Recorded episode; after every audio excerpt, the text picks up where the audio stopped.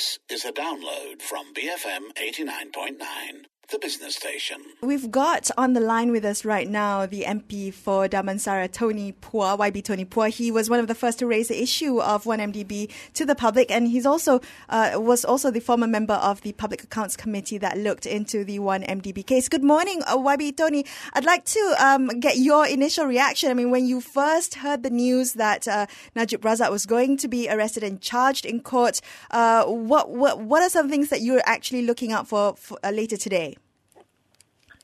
Morning. Thanks for having me on. Hello, everyone. Hello, Bridget. I think it is a step that everyone has been expecting for a while. It wasn't surprising. It was something that was going to happen. If not this week, then next week. And I believe that it's going to be a long drawn-out process. Not just because the court will take a while for the cases to be resolved, but also this is likely to be only one of the many charges that will be placed on Najib over the next few months. As has been mentioned in the press in the past, this is a very complicated case. What probably will be charged later is some of the more simple, straightforward elements, which where the chain of evidence are complete and are well within the authorities' control in Malaysia. A lot of the suspected crimes that have taken place overseas or involve financial institutions and countries overseas, and those evidence will likely take a longer time before they can be complete and before those charges, which are likely to be more substantive, are actually placed on Najib. Tony, do you think with UMNO and those sympathetic to Najib, they will be looking precisely at the what you pointed out just now about the complexity? They're going to be going for perhaps the low-hanging fruit, and that the big claims that were made by Pakatan Harapan leaders in the run-up to the May 9th polls will not be addressed immediately. Do you think they'll say, look, they're just going to go for all these misdemeanors. They'll never be able to prove their larger claims, and that this was all, in fact, slander and libel?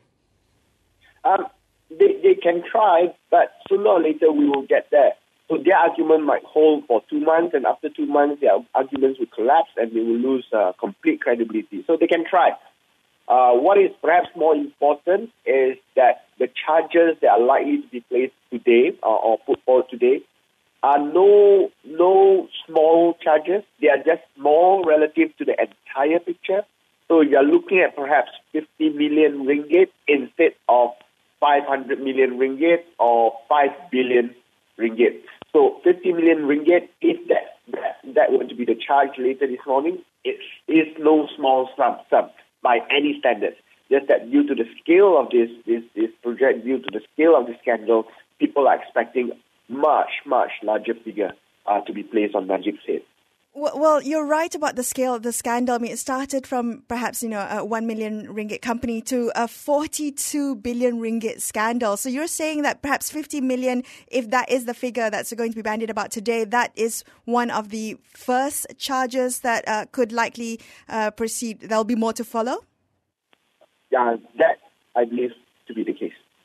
Tony, you're also the special officer in the Ministry of Finance. Could you shed some light? Will MOF be playing or will have a role to play in the investigation going forward? I think what the role of MOF essentially is to verify the transactions within the company, money going out from the company under the control of the Ministry of Finance, such as 1MDB, such as SRC, September Hart. And these details have now been provided to the 1MDB task force as well as the Attorney General Chambers. And transactions that took subsequent to money going out of the company would actually be discovered by the AG or the investigation authorities themselves. Thank you so much, Tony. That was Tony Pua, MP for Damansara, also a member of the Public Accounts Committee in the former Parliament, now a special officer with the Ministry of Finance. We'll be back with more. Stay tuned. BFM 89.9. Thank you for listening to this podcast. To find more great interviews, go to bfm.my or find us on iTunes. BFM 89.9, the business station.